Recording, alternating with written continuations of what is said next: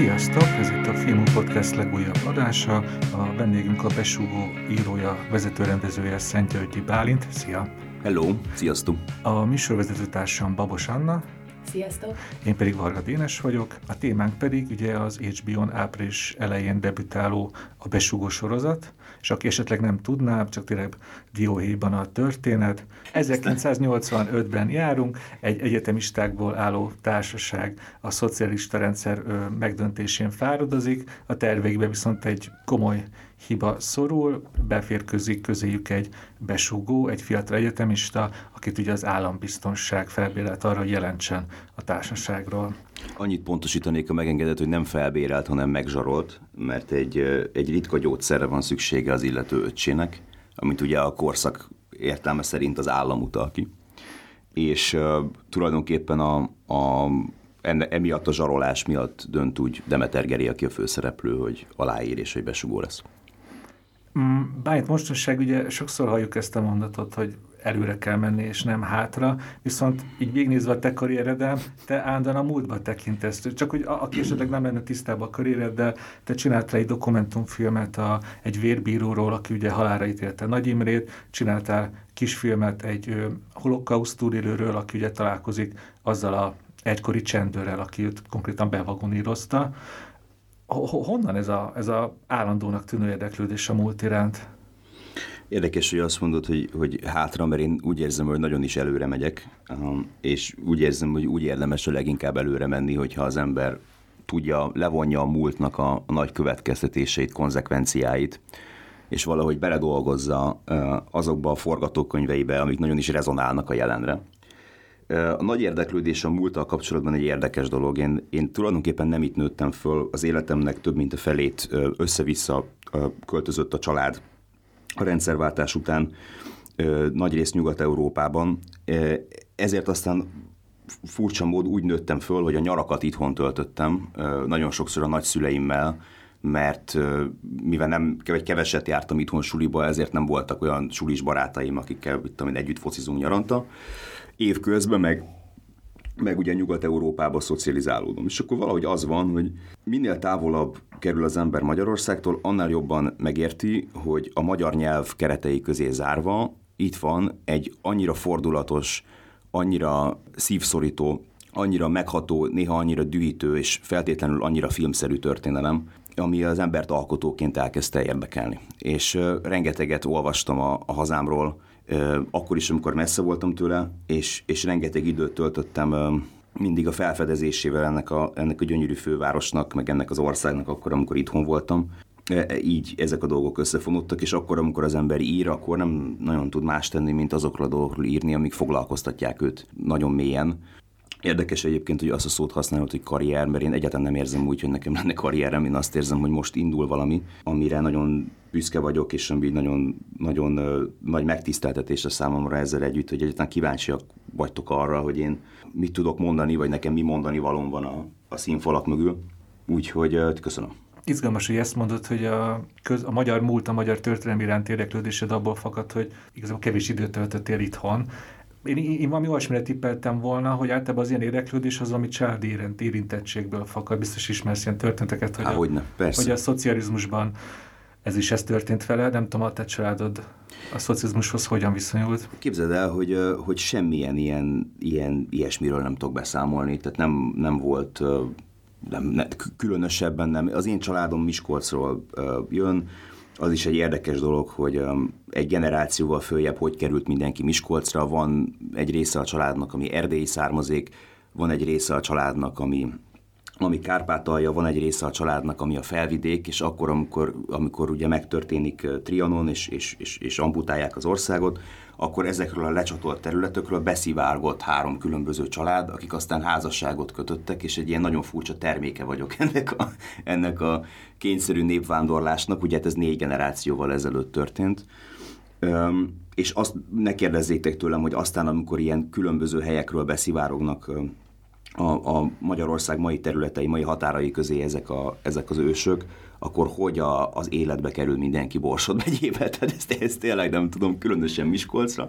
Azt tudom, hogy az én szüleim már ott találkoztak, a, a helyi Földes Ferenc gimnáziumba jártak, semmilyen kiemelt, hogy mondjam nektek, se pofon csapottsága, se státusza nem volt a családnak a, a szocializmusban, nem, nem tudok ilyenekről beszámolni, egyszerűen érdekelt engem ez, a, ez az egész időszak. Amúgy szerintem te most egy eléggé tipikus családtörténetet vázoltál fel, mert ez kb. az én családom története. Örülök, hogy ez így van, és ab, abba bízom egyébként, bocsáss meg, közben vágok, hogy nem, a, nem konkrétan a besugásról beszélek, hanem arról beszélek, hogy a besugó azért nem csak a besugóról szól, hanem biztos éreztétek, hogy ez egy enszemből, ahol nagyon sokféle karakter, nagyon sokféle fiatal karakter, sokféle sors látszik, és az arra törekedtem, hogy a magyar társadalom különböző rétegei, különböző, különböző figurái emblematikus figurái jelenjenek meg. Tehát az, hogyha te azt mondod nekem, most persze az én családtörténetemre reflektáltál, de ha esetleg a sorozatnál is azt érzed, meg te is azt érzed, hogy um, basszus, ez rezonál az én családtörténetemre, akkor jól végeztük a dolgunkat. Még, én még abba a szóba hagy kapaszkodjak bele, hogy karrier, amit most te elutasítottál, akkor inkább úgy, úgy mondom, hogy most a pályádon, a pályádon szerintem egy nagyon izgalmas fordulóponton állsz, mert ugye eddig, eddig azt lehetett róla olvasni, hogy te most te vagy most a következő nagy ígéret. Ugye biztos emlékszel, a, a Forbes magazin beválogatott a, a 30 legtehetségesebb 30 év alatti magyar közé. Jön a besugó, amit talán érdemes kihangsúlyozni, hogy ez most nem csak a magyar HBO-n fog ugye megjelenni, hanem 61 országban lehet majd nézni, több nyelven ö, szinkront is készítettek hozzá, szóval mondhatjuk, hogy ö, valami most véglegesen, végletesen meg fog változni körülötted. És ugye is csak a kérdésig, ezeken mindig érdekel, amikor a, az ember azt érzi, hogy amit te is most érezhetsz, hogy hopp, most hirtelen enyém lett a világ, akkor hogyan lehet ezt úgy feldolgozni, hogy az ember a földön is maradjon? Érzel magadban ilyet, hogy így óvatos, óvatos vagy? Azt igen, hogy óvatos vagyok. Azt hittem, hogy mást fogsz kérdezni. Azt hittem, hogy érzem-e azt, hogy, hogy van egy... a világ? Érdekes dolog ez, hogy én mindig azt szoktam mondani, hogy egyedül csak tönkre menni lehet, és hogy otthon családba játszom a, a forgatáson, meg csapatba. És ebben van a válasz a kérdésedre, hogy, hogy én egyáltalán nem, tehát nagyon boldog vagyok, és nagyon kiegyensúlyozott, és nagyon, nagyon, nagyon várom a közönség találkozását a besugóval, de közben a, a hétköznapjaimban nagyon ragaszkodom ahhoz, hogy semmi ne változzon meg, mert azt látom, hogy csak, csak és kizárólag tönkre menni lehet abba, amikor hagyod ezeket a, amikor el, elkezded elhinni ezeket a ezeket a dolgokat magadról, még akkor is, hogyha megdolgoztál értük. Ugyanaz a, ugyanaz a lánya a, a szerelmem, ugy, ugyanaz a kocsink, ugyanazok a barátaim, ugyanúgy tele vagyok tervekkel, több lépés, tök sak lépésre előre gondolkodom a besugó után. Ez is rengeteget segít, hogy kvázi leveszi az ember figyelmét mindenről, ami fölösleges, hogy, hogy tervezi a következő lépést és ami nagyon fontos még valahogy, hogy um, az száll el, aki retteg attól, hogy csak szerencséje volt. Az száll el, aki alól, hogyha kihúzzák a szakmai sikert, akkor nem marad semmi. Én, én nekem nagyon sok más minden van az életemben, ami definiál a, a, a kapcsolatom, um, a, a, a, a haverjaim, akivel, a barátaim, akivel, akikkel biztos beszélünk majd erről, együtt hoztuk létre a besugót. Igen. Az, hogy én vagyok a, a, a kvázi a frontembere a csapatnak, az, az egyetlen egy másodpercben sem jelenti azt, hogy ez egy szólóprodukció. És azt érzem, hogy a szólóprodukciókban, vagy ha azt magadról, hogy ez egy szólóprodukció, na akkor lehet tönkre menni ezekbe a helyzetekbe. Kiejtetted azt a szót, hogy szerencse. Ugye azért sokszor sok ilyen elmondtad, hogy, hogy te mennyit dolgoztál ezért. Azért neked szerencséd is volt. Persze, állandóan szerencsém volt élet. Tehát engem, engem a tenyerén hord a sors minden szempontból. Az az igazság, hogy fura dolog a szerencse, mert hogy én biztos, hogy külön választanám a magánéletet és a szakmai életet akkor, amikor szerencséről beszélünk, és azt érzem, hogy teljesen más, teljesen más folyamat megy végbe a kettőbe, amit szerencsének nevezünk. A szakmai részén a szerencse azt oda jön, és ez egy, ez egy ilyen közhely, és remélem, hogy nem, nem csúfoltok majd, hogy ilyeneket mondok, ahol, ahol, ahol várják, ahol elő van készítve a helye. Az a receptje a szakmai szerencsének, hogy ezerszer elképzelted, hogy milyen az, hogy már megjött a szerencse és szerencsés vagy, és lehetőségeid vannak elkészíteni filmeket, amikről álmodsz, és úgy alakítod az életedet, úgy készülsz, úgy dolgozol, hogy akkor, amikor meglátod azt a rést, ahova éppen be, ahova be tudsz lépni, elvenni magadnak a, a, a saját jövődet, akkor, akkor készen állj. Ez a szakmai szerencse, egy folyamatos, folyamatos figyelem és készenlét arra, hogy mikor mozdulj. Um, és egy olyan érdekes egyébként, hogy nagyon nagyot lehet még esni mindenhonnan, innen is. És ezt, én azt tudnám ezt hasonlítani, hogy akkor, amikor az ember kamasz és egy lányjal táncol, akkor tehát ha, ha 20 perc után lépsz rá a lábára, akkor is csak az marad meg mindenkiben, hogy a Válint rálépett a lábára.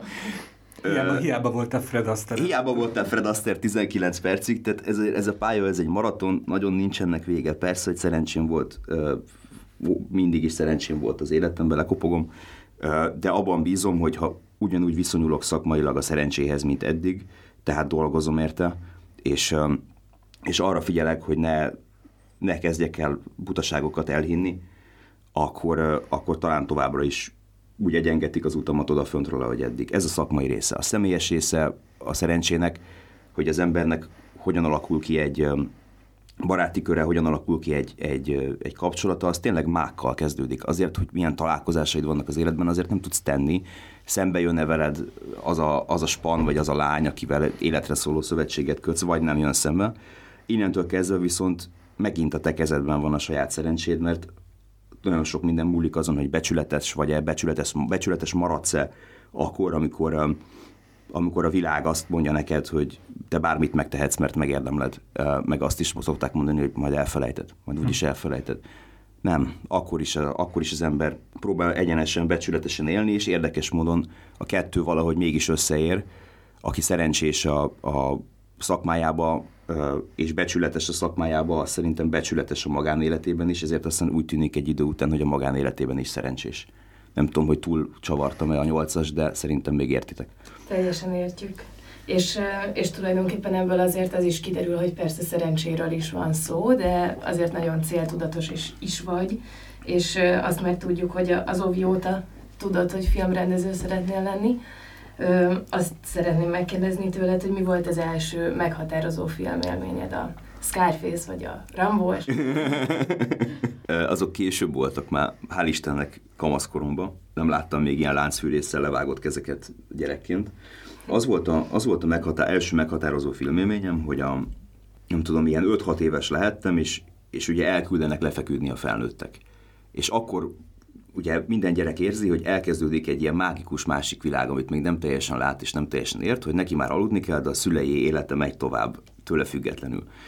És én, én észrevettem, vagy voltam annyira rebellis, hogy ilyenkor kimásszak az ágyamból, és úgy belessek a nappaliba, nem tudom, és, és nagyon sokszor az volt, hogy olyan filmeket néztek, amiben élő szereplők voltak, és nem rajzfilmet, mint amit, mint amit én. És innentől kezdve elkezdtem azt érezni, hogy na, ezt a maszlagot, hogy rajzfilm, ezt most már nem esszük meg, kivéve a macskafogót, azt, azt szerintem egy lakatlan szigeten tudnám nézni életem végéig. És elkezdtem kérni, hogy én olyan filmeket szeretnék nézni, azt hiszem, hogy nagy csoportos óvodás vagyok ekkor, amiket ti. És valamelyik szülőmnek volt egy nagyon, nagyon nem, nem tudom ki volt, egy nagyon jó reflexe, hogy ha, ha, ha ez ennyire érdekli a gyereket, ez ennyire mocorog benne és ennyire mondja, akkor ugye akkor még videó volt, és e, e, elkezdtek videóra fölvenni nekem olyan régi filmklasszikusokat, általában irodalmi alapú filmklasszikusokat, mint a, a Monte Cristo grófja, a Három testőr, vagy a Michael Yorkkal, Oliver Reed, biztos emlékeztek erre a csodálatos filmre, ahogy, e, ahogy keveredik benne a humor, meg az, hogy mennyire komolyan van véve közben a korszak, a korrajz, a por, a, a szép ruhák, a, szerintem ez egy mestermű, amit így, így, így, így valahogy így nem kezelt helyi értékén a világ emlékszem a Casablanca-ra, amit, amit, amit nyilván valahol egy mukkot sem értek, valahol meg, meg visz magával a lendülete, akkor nem tudom megmondani, hogy az, ami hatással van rám, az a dekára kimért kamera mozgása Curtisnek, Curtis Mihálynak, hogy mennyire ki van találva a film, hogy gyakorlatilag puzzle darabokat vesz föl, amiket összeilleszt, és, és puzzle darabról puzzle darabra mész a, a filmmel, és uh, érdemes megnézni a Casablancát olyan szemmel, hogy hogy ez egy koreográfia. Azon túl, hogy ott van Humphrey Bogart, meg, meg Ingrid Bergman, meg Claude Rains, meg, meg sorolhatnám, de hogy az egy, az egy kamera koreográfiai mestermű a kor ö, ö, technikai lehetőségei mellett. Emlékszem a nyomorultakra Jean benne. Az, az nagyon bejött. A, emlékszem Jean Marénak a, a, ezekre a vívós filmjeire, talán neked ez még megvan, a Dénes, a Púpos, a, a Kapitány. Megvan, igen. Um, és, és hát emlékszem azokra a békebeli tévéjátékokra, mint a, amit szintén ebben az időszakban már, már megkaptam, mert adta, ismételte a tévé, és akkor nagyon jó érzékel a szüleim engedték, hogy ezeket megnézzem. A, a Sándor Mátyásra gondolok, Bújtorral, a Dunai hajósra, Konc Gáborral, a, a Vivált Benyovszkira, ugye Juhász Jácinta, Omáhel Tamás, biztos mond neked még valamit ez a karakternév. Um, emlékszem a Vinettu filmekre, Pierre Brice és, és Lex Barker. Szóval ezek, és ezeket egy gyerek megnézheti, mert nem folyik benne vér, mert, mert nincsen benne mesztelenség, és közben talán olyan értékeket is közvetítettek, amiket a mai szórakoztatóipar már kevéssé. És csak hogy átkössek a, a mára, ugye, ahogy mondtuk, előre is megyünk meg hátra, vagy nem tudom, hogy mondtad, vagy hogy kell ezt mondani, hogy, hogy a Basugóval nekem az volt a, az volt a célom, hogy visszahozzam valahogy ezt a, ezt a fajta sorozatgyártást, ezt a fajta régi, olyan, amikor azt mondom, hogy régi, akkor arra gondolok, hogy én, én el, el vagyok borzadva attól a mai világban, hogy nagyon sok helyütt szét van szabdalva a család különböző képernyők által. Tehát, hogy a, a gyerek nyomogatja a telefont, a nagymama nézi a, a híradót, a, a szülők, a legborzasztóbb vizuális kép az én számomra 2022-ben az egy, az egy hitvesi ágy, ahol a két szerelmes két különböző iPad-et néz. Hányok. Uh-huh. És, és elmúlt valahogy az a, az a fajta kohézió, a, a kohézió teremtő ereje a szórakoztató iparnak, amikor az egész család együtt tud valamit nézni. A nagymamától a, a szülőn át az unokáig mindenki, és utána meg tudják beszélni a filmet, a, amit láttak. És tud, talán a mai világban, hogyha a besugó meg tudná azt, el tudná azt érni, hogy újra együtt üljön a család egy képernyő előtt, és ne öt képernyőre szakadjon szét, akkor az én lelkem az nagyon boldog lenne. Arról nem is beszélve, hogy én még nagyon sokat beszélgettem a nagyszüleimmel, de azt látom, hogy hogy 2022-re a technika miatt, sok-sok minden más miatt, amiről ha akarjátok, akár beszélgethetünk is, szé- szétszakadt, tehát sokkal, sokkal mélyebbek lettek ezek a generációs árkok, és egy nagymama, meg egy, meg egy unoka már sokkal kevésbé ért szót, mint 20 évvel ezelőtt. És a besugót igyekeztem úgy elkészíteni, úgy megírni, úgy támaszkodni minden, minden alkotótársamra, aki, aki velem volt ezen az úton, hogy az egész családnak adjunk valamit, ahol talán ezeket, a, ezeket az árkokat is be tudjuk temetni generációk között, ugyanúgy, ahogy beszéltem már arról, hogy engem azok a másik típusú árkok is mennyire undorítanak és idegesítenek, amiről semmi kétségem nincsen, hogy hamarosan kérdezni fogtok. Így van. Hát persze. De most még, most még térjünk vissza erre, ez szerintem tök érdekes, hogy gyerekként ilyen sok filmet néztél, és aztán mégsem mentél filmes iskolába végül is, hanem forgatásokon lested el a, a praktikákat. Mit gondolsz erről? Szerinted ez egy, lehet egy általános recept, vagy vagy esetleg ez inkább egy csodaszámba menő történet, ami...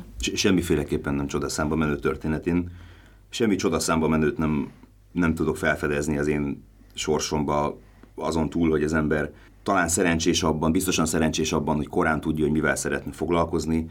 Ezt egyébként néha teherként, néha előnyként éli meg a kamaszkorában, teherként olyan értelemben, hogy nem érti, hogy miért kéne neki mondjuk a lapos férgekről tanulni biológiából, amikor egészen pontosan tudja, hogy inkább azt kéne neki megtanítani, hogy mi az a 35 mm, de semmi csoda számba menő nincsen ebben. Az ember, hogyha tudja, hogy hogy merre szeretne tartani az életben, akkor, akkor hirtelen két pont közt az egyenes lesz a legrövidebb út, és az egy, az egy nagyon érdekes kérdés, amit fölteszel, hogy, hogy, hogy miért nem. Én nem is jelentkeztem soha se író, se rendező szakra. Tulajdonképpen van egy hagyományosabb gondolkodás, ami szerint az, hogy alulról kezded a, a filmes ranglétrán a munkát, akkor talán jobban rálátsz arra, arra az egészre, hogy mit jelent egy filmnek I- igen, de, igen, de hazudnék neked, hogyha azt mondanám, hogy ez, egy, ez ilyen tekintetben egy, egy kitalált koncepció volt az elején. Ez nem igaz, ez nem lenne igaz.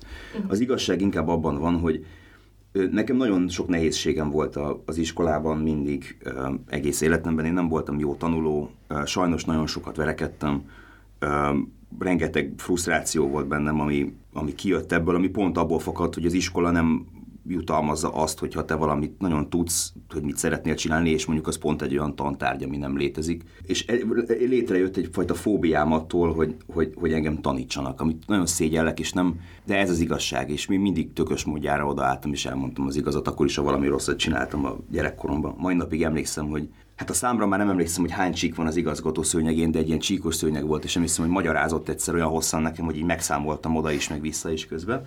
Azért nem mentem filmes suliba, mert én egyféleképpen tudtam tanulni világéletemben, úgy, hogyha nem az van, hogy leadják nekem az anyagot, és egy hosszú távú befektetés az a dolgozatig, hogy én odafigyeljek az órán, majd hazamegyek, és még másodszor is át kell fésülnöm egyedül, megint egy hosszú távú befektetés, a dolgozat így, és a dolgozat pillanatában két hosszú távú befektetést kérnek számon. Nem vagyok benne biztos, hogy egy 9 éves, 10-12-14 éves gyereknek ez a fajta, ez a fajta tanítása célra vezető, hanem én mindig úgy tudtam jól tanulni, hogyha azonnal felelősség volt a vállamon a tudást illetőleg.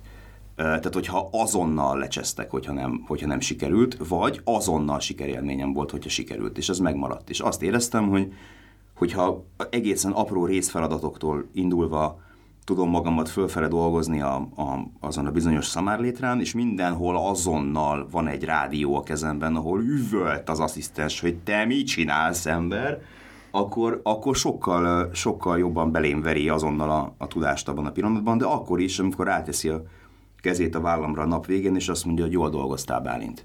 Nagyon fontos még aláhúznom, hogy, hogy ez nem volt tudatos, tehát hogy szerintem az ember 19-20 évesen nem, nem tudatos ilyen típusú koncepciókba, csak tudja, hogy hova szeretne eljutni, és abban, abban az irányba indul, ahol a komfortzónája van. És érdekes, az én komfortzónám itt volt, itt, itt, itt, itt éreztem azt, hogy a legrövidebb úton tudom magamat fölhúzni, és volt egy következő szakasz, ami pedig az volt, amikor már eleget tudsz ahhoz, hogy kifejezetten oda menj, ahol nem a komfortzónád van. Már mondom konkrétan, hogy mire gondolok. A filmkészítésnek van egy technikai része. Nagyon vicces az, hogy bejöttünk most ebbe a stúdióba, és a, a, itt volt az előbb a technikus kollega, és iszonyatosan élveztem azt a párszavas beszélgetést technikáról.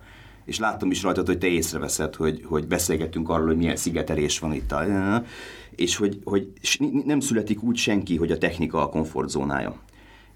De valahogy mégis én azt éreztem az elejétől, hogy, az, hogy én írok és rendezek, tehát, hogy egy, egy üres papírlappal indulok, és egy bemutatóval végzek, és a kettő között minden döntést, ami dialógot érint, hogy ki az a színész, aki ott van, hogy milyen a haja, hogy milyen a ruhája, hogy milyen körülötte a díszlet, hogy milyen a pohár, amiből, amiből iszik, hogy mi a ritmusa a filmnek, hogy össze van vágva, össze, össze van állítva, ez mind-mind-mind millió-millió döntés, amihez az embernek a szerszámos ládájában millió különbözőféle szerszám kell, hogy legyen. Az, ahogy a színészekkel tudsz beszélni, az egy szerszám. Az, ahogy ö, meg tudsz írni egy dialógot úgy, hogy annak életszaga legyen, reményeim szerint a közönség majd ezt gondolja, az is egy szerszám. És a, az, a, az a szerszám a szerszámos ládában, ami senki se születik úgy, hogy tud, és nem tud könyvekből megtanulni, az a technikai része a dolognak. Nekem sem volt a komfortzónám a technikai része, és nagyon sokat, milyen fura helyzetben vagyok most, mert nagyon sokat keresnek engem meg olyan fiatalok manapság, akik, mit tudom én, 18-19-20 évesek, és ugyanazt látom rajtuk, hogy ez nem a komfortzónájuk. Egy, egyetlen egyféleképpen tudod megtanulni a, a lámpát, a szűrőt, a, a, a kamera mozgató eszközt, hogyha ö, oda mész a forgatásra, és megnézed, hogy az hogy működik. Mi találkoztunk már ö, egyszer. Most ez Annára mutat. Igen, bocs, és meg ö, Annával a, a veszetteknek a forgatásán, ahol, ahol én kopaszra borotvált fejjel ö, statisztáltam ö, 2014-ben, és azért voltam ott, hogy megfigyeljem, hogy hogy kell ezt az, az egésznek a technikai részét csinálni többek között akkor, amikor kilépsz a saját komfortzónádból, és veszély, ilyen típusú veszélyhelyzetekbe ö, viszed magadat bele, akkor tanulsz a legtöbbet. És pont az válik komfortzónád egy idő után, ami nem, ami nem az volt eleinte, és így válik valahogy a szerszámos készlet is teljessé a szerszámos ládádba, hiszen az is egy eszköz, amit tudsz használni a nézővel való kommunikálásra, hogy az, a, mennyire erősen jön innen a fény, vagy akkor, amikor valami fontosat mond az Anna, akkor, akkor megindul felé a kamera. Amit beszéltünk a, a Casablanca-nál gyerekkoromban is éreztem, hogy, hogy az egy koreográfia, és ahhoz, hogy jól tudj koreografálni, nem csak a színészt kell tudnod jól mozgatni, hanem a, hanem a technikát is körülötte.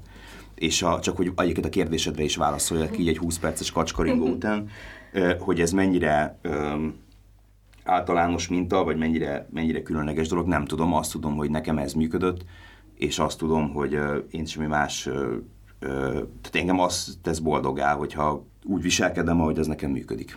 Csak egy kicsit így konkrétizálva a kérdés, mert szerintem ezt még sokan fogják olyanok is hallgatni, akik még csak szeretnének filmesek lenni, ha így, most nem tudom, egy, egy, egy, egy, egy nagyon fiatal srác megkérdezne, hogy olvasta, hogy te hogy csináltad, tényleg elmentél kávé, kávét főzni az első forgatásodra, és így építetted föl magad. A, a műhavat pucoltam az Még ablakról. Jobb, hogy hogyha megkérdezné, hogy ezt csinálja ő is, ő is menjen el műhavat pucolni, akkor igen, nem válaszolnának a 19 éves srácnak? Én, én nem azt a felelősséget magamra vállalni, hogy rábeszéljek egy, egy másik embert arra, hogy megkerülje az iskolát, nem szeret, tehát hogy nem vagyok se Tom Sawyer, se Huckleberry Finn, de azt, pontosan azt mondanám neki, amit mondtam az előbb, hogy én nekem ez működött, Igen. és azt csináld, ami neked működik, és ne megfelelni akarj bárkinek, mert ahhoz az élet rövid. Ugye sokat beszéltünk arról, hogy ki, kimozdult el a komfortzónádból, szépen elsájtottad a technikai részeit a filmezésnek, de aztán ugye a, a pályádon van egy pont, ahol a tárgyalásnak a trükköket elsállítani, de nagyon kíváncsi vagyok. Ugye ez már ismert történet, hogy te tényleg ilyen sufni körülmények között a barátaiddal leforgattad a besugónak a pilot epizódját, és aztán ezzel házaltál ö, különböző csatornáknál, végül az HBO hívott vissza. Én most erre a pillanatra vagyok kíváncsi, hogy amikor egy, egy, egy, teljesen amatőr srác bemegy tényleg a, a legprofi producerek és csatornigazgatók közé, akkor egy ilyen tárgyalás, hogy, hogy, hogy, hogy tudod ott az érdeke, érte, érdekeidet érvényesíteni? Úgy, hogy hiteles vagy. Egy szóval. Tehát úgy, hogy világosan látszik rajtad, hogy két út van. Az egyik út az, hogy valahol valakivel meg fogod csinálni a filmet. A másik út pedig az, hogy úgy halsz meg, hogy még mindig küzdöttél érte. Ez a, ez a, ez a rövid válasz, hogy ennek van egy levegője, azt gondolom. És, és ez a fajta elhivatottság, ez, ez bizalmat inspirál. Ez az egyik dolog. A másik dolog az, hogy, és ezt mondom mindenkinek, a, a, még az előző kérdésedre visszautalva, aki, aki, aki, aki fiatal, sok ilyen, sok ilyen beszélgetést kezdeményeznek velem mostanában, hogy írjál. Tehát, hogyha valami le van írva, és nem egy treatment, nem egy, nem egy nem tudom, vázlat, nem egy szinopszis, nem egy kutyafüle, hanem ott van faltól falig a forgatókönyv, akkor ott van a tárgyi bizonyítéka annak, hogy ez az, amit, me, amit meg szeretnék valósítani. Le van írva, bele van rakva a munka, Értem, világosan nem csak a beszélsz, hanem Persze, az asztal, így, így van, és akkor azon, ugye ez, a, ez az egésznek a forgatókönyv része. Ugye itt valójában a, a másik oldala a kérdésnek, meg ugye a rendezés, hogy hogy éred azt el, hogy ezek után megrendezhessd ezt a, ezt a forgatókönyvet, amit van, úgy, hogy fölkészült vagy. Tehát úgy, hogy, hogy már a 0 kilométer körnél, még akkor is, hogyha ez útközben megváltozik, vizuálisan ott van a fejedben a dolog. Tehát tudsz olyan kérdésekre válaszolni, hogy a színpaletta. Tudsz olyan kérdésekre válaszolni, hogy ö, kameramozgató eszköz vagy kézi. Tudsz olyan kérdésekre válaszolni, teszem azt, most mondok valami hülyeséget, 8x42 legyen percben egy epizód, hanem inkább legyen 6x52. Akkor képes vagy arra, hogy megfogd ezt, amit írtál, és, és, és átvariáld hosszabb epizódokban, amikből kevesebb van. Mennyi idő alatt vagy képes ezt megcsinálni? Amikor én írok, akkor, akkor elképzelem közben, hogy ez hogy néz ki. Én írás közben is, én sose írtam még, vagy mondjuk ez nem igaz, mert most a, a, az együtt kezdtüket pont igen, az, az, egy, az egy külön, külön sztori, de alapvetően nem zsánerem az, hogy úgy írjak, hogy, hogy aztán utána nem én rendezem meg. Éppen ezért megengedem azt magamnak írás közben, hogy kvázi snitteljek fejbe. Tehát látom, hogy aha, itt van egy vágás, aha, itt, be, itt bejebb fog úszni a kamera, itt el fog menni egy lada. És, és nagyon vicces volt az, hogy amikor a Comba Albert, aki végül is a B-kamera operatőre, Szatmári Péter vezető operatőr mellett a besugónak, és aki nekem a minden filmemben a, a, az operatőröm volt, és az egyik leg, legközelebbi barátom, mert mi állunk a, az utcán a mai modern forgalomban másfél évvel ezelőtt, és mondom neki, hogy, hogy na, akkor innen fog jönni egy Trabant, ez itt meg fog állni, ki fog, ki fog szállni belőle, itt vágunk egyet, akkor utána megkerülöd a kamerával, megint vágunk egyet, berakunk egy inzertet, hogy lerakja az üveget a kezéből, és aztán bemegy ezen az ajtón, és amikor csapódik az ajtó, az a ritmus elemünk, amikor kivágunk innen, bevágunk a párcékházba, és egy másik ritmus elem lesz, hogy a túróci kinyit egy dupla ajtót, és bejön rajta. És tehát, hogyha ha egy meetingen i- ilyen szinten tudod, hogy mit akarsz, úgy, hogy közben látszik rajtad, hogy egy, egy becsületes fasz a gyerek, vagy semmi több, és, és szeretnél valóban nyújtani valamit a nézőknek, akkor, akkor drukkolni fognak neked egyszerűen a, az emberek. Ja, és még egy nagyon fontos dolog van, ha valamire nem tudod a választ, akkor azt kell mondani, hogy nem tudom. Azt hinném, hogy ilyenkor blöffelni kell. Ezek okos emberek. Átlátó. Ezek okos emberek. Minden létező kérdésre föl kell előre készülni, amit csak te ki tudsz találni, mindent. Tehát nyugodtan fejbe lejátszani előre a megbeszélést, kimenni a parkba, a vérmezőt ajánlom, mert ott nincs senki, még egy picit lehet is magadba beszélni, és, és végig gondolni, és hogyha feltesznek egy olyan kérdést, amire nem tudod a választ, akkor azt kell mondani, hogy nagyon-nagyon jó a kérdés, erre még nem gondoltam, a reflexem az, hogy bizonyos dolgokat végig gondolni, talán a pilot leforgatása is segíthetett, amiről azt mesélted, hogy sok meghatározó alkotó vett rajta részt. Mesélnél egy kicsit, hogy hányan maradtak a kezdőstábból a, a sorozatnak a, a végleges stábjában? Abszolút. Varga Ádám, aki a Mátét játsza a főszereplő szobatársát, ő kezdettől fogva velünk van. Szász Júlia, aki Katát játsza. Érdekes módon a, a pilot időszakban még a Szőke Abigail szerepét játszotta, a Juditot. Útközben csocsóztuk át a másik játszóhelyre. Vas Judit Gigi, aki Enikőt játsza, ő egyébként mindenben volt az első rövid filmemtől kezdve, ő, ő, ő egy ilyen, azt vi, vi, hú, viccelni szoktunk ezzel, hogy a kabala színésznő, aki nélkül nem érdemes megmozdulni. Nagyon szeretem a humorát, nagyon, nagyon bírom a Gigit. Főszereplő öcsét játszó Szentgyörgyi András, aki, a, aki ugye az én öcsém. Ezen kívül kamera mögött ott van Comba Albert, aki végig csinált velem mindent ezelőtt, és itt, a, itt ugye több kamerával dolgozunk egyszerre, itt ő a B-kamera operatőr. Vencli Kivett, aki ö, egyébként maszkmester, sminkes, de hát ő, ő, ő még fodrász is volt azokban, tehát a pilotban ő volt így a beauty, így egyedül. De arra, ugye ebből a hosszú népsorban én azt szülöm, hogy neked tényleg volt ez a szándékot, hogy akit csak lehet, azt áthozol ma az igazi besúgóban. Senk, senkit sem hagysz a a partvonalon, vagy hogy mondják? Hát azért az, az hogy senkit se hagysz a partvonalon, az nem igaz, mert, mert mégiscsak egy multinacionális stúdióval vittük tovább azt, amit mi Stufin csináltuk az én lelkem az akkor lenne nyugodt, hogyha azt mondhatnám, hogy igen, Dénes senkit sem hagytam a, a, a No Man Left Behind, ez nem igaz. Nagyon fájdalmas búcsukat kellett egymás közt megoldani, név nélkül. De ö, azt elmondhatom, hogy az HBO-ban volt egy óriási szándék arra, hogy, ö, hogy aki a körülöttem lévő szűk kör, ők jöjjenek, és volt egy óriási szándék arra is, hogy egyfajta generációváltás történjen a, az egészen belül. Tehát nagyon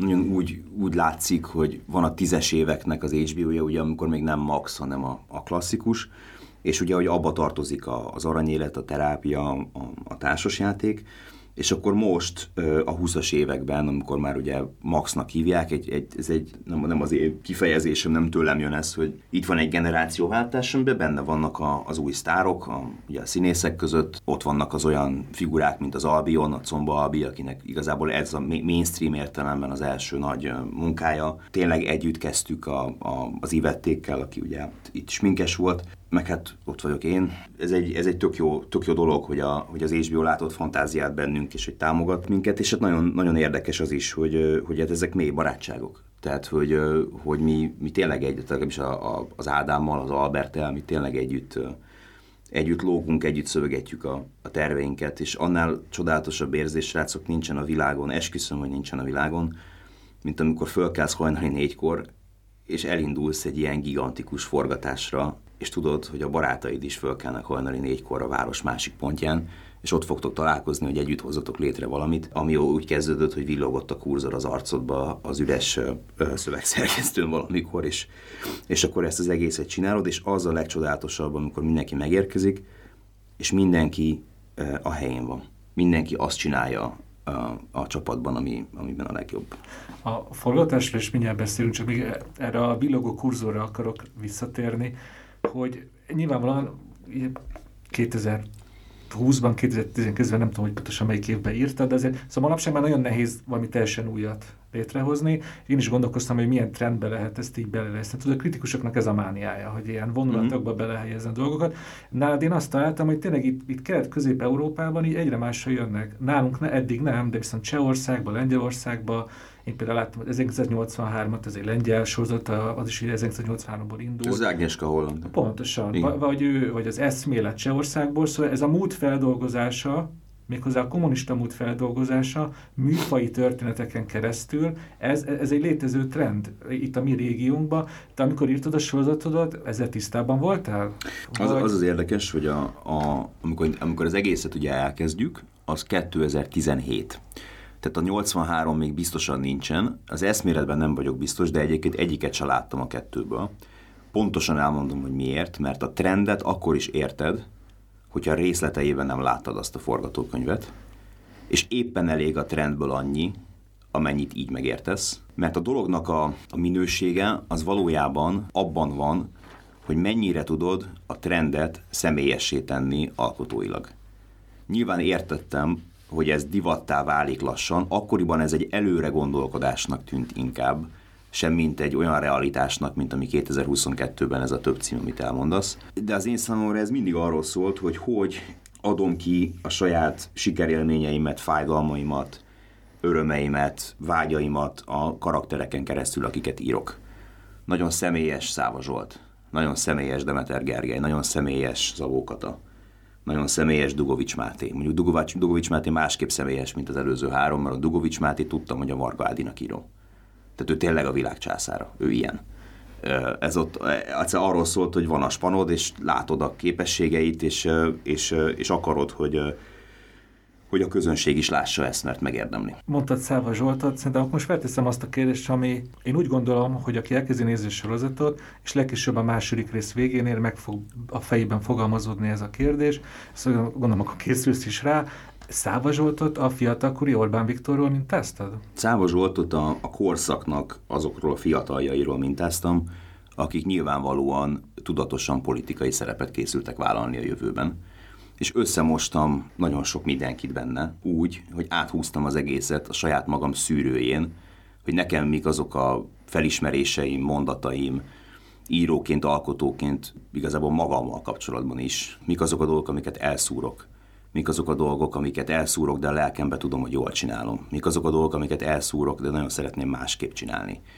Mik azok a dolgok, amik könnyen mennek. Könnyen megy a számomra az, hogy, hogy önazonosan vezessek embereket nagyon fiatal koromtól. Ugyanakkor viszont nagyon küzdök azzal, ma, majd ezt, ahogy megy tovább a sorozat, érezni fogjátok, hogy egyfajta gyökértelenségben nőttem föl, ahogy állandóan költöztünk, és nagyon erős vágy alakult ki bennem arra, hogy nyomot hagyjak hogy akkor amikor, akkor, amikor el kell menni az útnak a végén, akkor maradjon valami utánat. Hiszen nekem kilenc különböző iskolám volt 12 év alatt, nekem nem volt egy stabil osztályom, egy stabil baráti köröm, és valahol a Száva Zsoltot is az motiválja, majd, majd, majd kiderülnek ennek a csínyai, bínyai részletei, hogy nyomot hagyjon.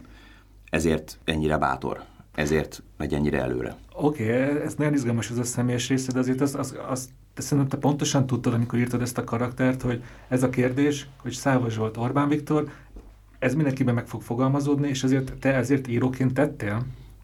Hát ez egy, persze, ez egy, ez egy ez az, hogy, hogy a karakterek közül senki sem beazonosítható egyértelműen, de közben a korszaknak a nagyjai, akik akkor fiatalok voltak, azok átszivároknak az egészen, ez egy teljesen tudatos játék. De ez nem egy, ez nem egy, hogy mondjam, életből vett, egyértelműen megfeleltethető bemutatása annak, hogy akkor mi ment, hanem egyfajta keresztmetszete az akkori időszaknak, ahol megjelenik ugyanúgy az rendszerrel együttműködő író a Vácsai Pálnak a figurájában, aki közben nem, nem is akar, de, de, de akar is pozícióban lenni, de nem is akar együttműködni, megjelenik a korszakban a, a rendszernek az egyértelmű szolgája, aki a saját középszerűségét próbálja azzal legyőzni, hogy egy csivovnyik válik belőle. Ugye a tartótisztnek a, a személyébe megjelenik a rendszernek a, az a fajta szolgája, aki közben az áldozata is, és igazából tehetne többet ellene, de mégsem tesz többet ellene, vagy mégis tesz többet ellene ez a sorozatnak az egyik nagy kérdése, ez a Demeter Gergely, és ezek közül, a, a, az elemek közül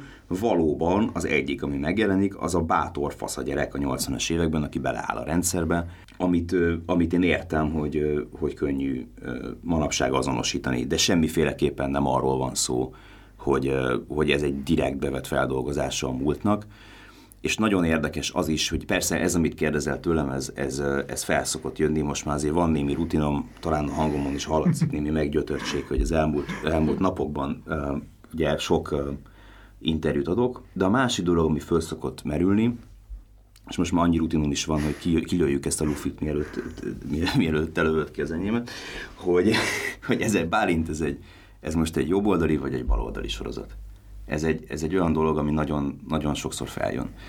És én elve úgy vagyok vele, hogy tehát arról, hogy jobboldali vagy baloldali nem szeretnék beszélgetni, arról szívesen beszélgetek, hogy liberális és konzervatív. És a kettő között ott látom a különbséget, hogy az, hogy jobboldali vagy baloldali, az a mai világban, a mai a ország mai állapotában nemes egyszerűséggel oda vezethető vissza, hogy én hova szavazok. És én azt gondolom, hogy senkinek semmi köze hozzá. És azt gondolom, hogy nagyon sokan elkövették azt a hibát előző generációkból, művészekből, hogy ezt nyilvánvalóvá tették, és összekeverték a, azt, hogy liberális és konzervatív, annak azzal a napi politikai szerepvállalással, amit, ami, ami egy jobb vagy egy baloldali állásfoglalás. És nem csak a magam érzése ez, hanem egyfajta módon az egész generációmban érzem, és ezáltal egy ilyen önjelölt szószólójaként mondom az a generációnak, hogy nagyon bele vagyunk abba fáradva, hogy nekünk itt meg kell nyilatkozni, hogy most a jobb vagy a bal, ez egy normális sorozat, aminek az a célja, hogy az egész család együtt tudja nézni, és egy jót tudjon utána beszélgetni. Ez egy olyan sorozat, ami bemutat egy, egy bizonyos történelmi korszakot, természetesen hogy a nyavajába mutatná be az ember a 30x évvel ezelőtti Magyarországot úgy, hogy az nem rezonál valamelyes szinten a múltra, a jelenre, a mostani Magyarországra. Nagyon rossz munkát végeznénk, hogyha nem rezonálna.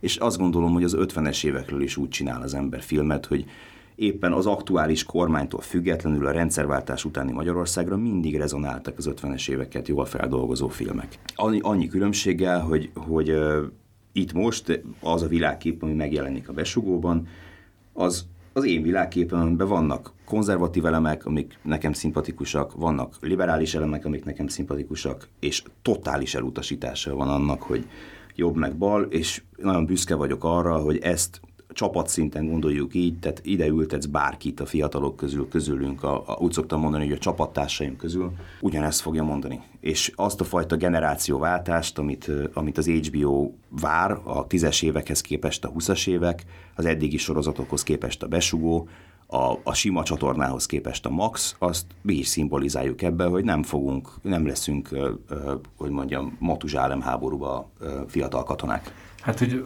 hogy ne csak kérdezzek, hanem állítsak is valamit. Nekem szerintem a sorozatban azért Száva Zsolt a legizgalmasabb karakter, ennek két rétege van. Egyrészt nekem nagyon tetszik, hogy tényleg az a, az a karizmatikus lánglelkű vezető, aki kiáll a színpadra, és akkor csak rá lehet figyelni. Eddig teljesen egy pozitív karakter, és aztán, hogy szépesen megismerem, rá, rájövöm, hogy igazából egy ilyen, egy ilyen nagyon erőszakos hatalomtechnikus, aki ezt az egészet az ő hatalma fenntartásáért és gyakorlásáért csinálja. Ez az, ez az első réteg, amiért nagyon szeretem.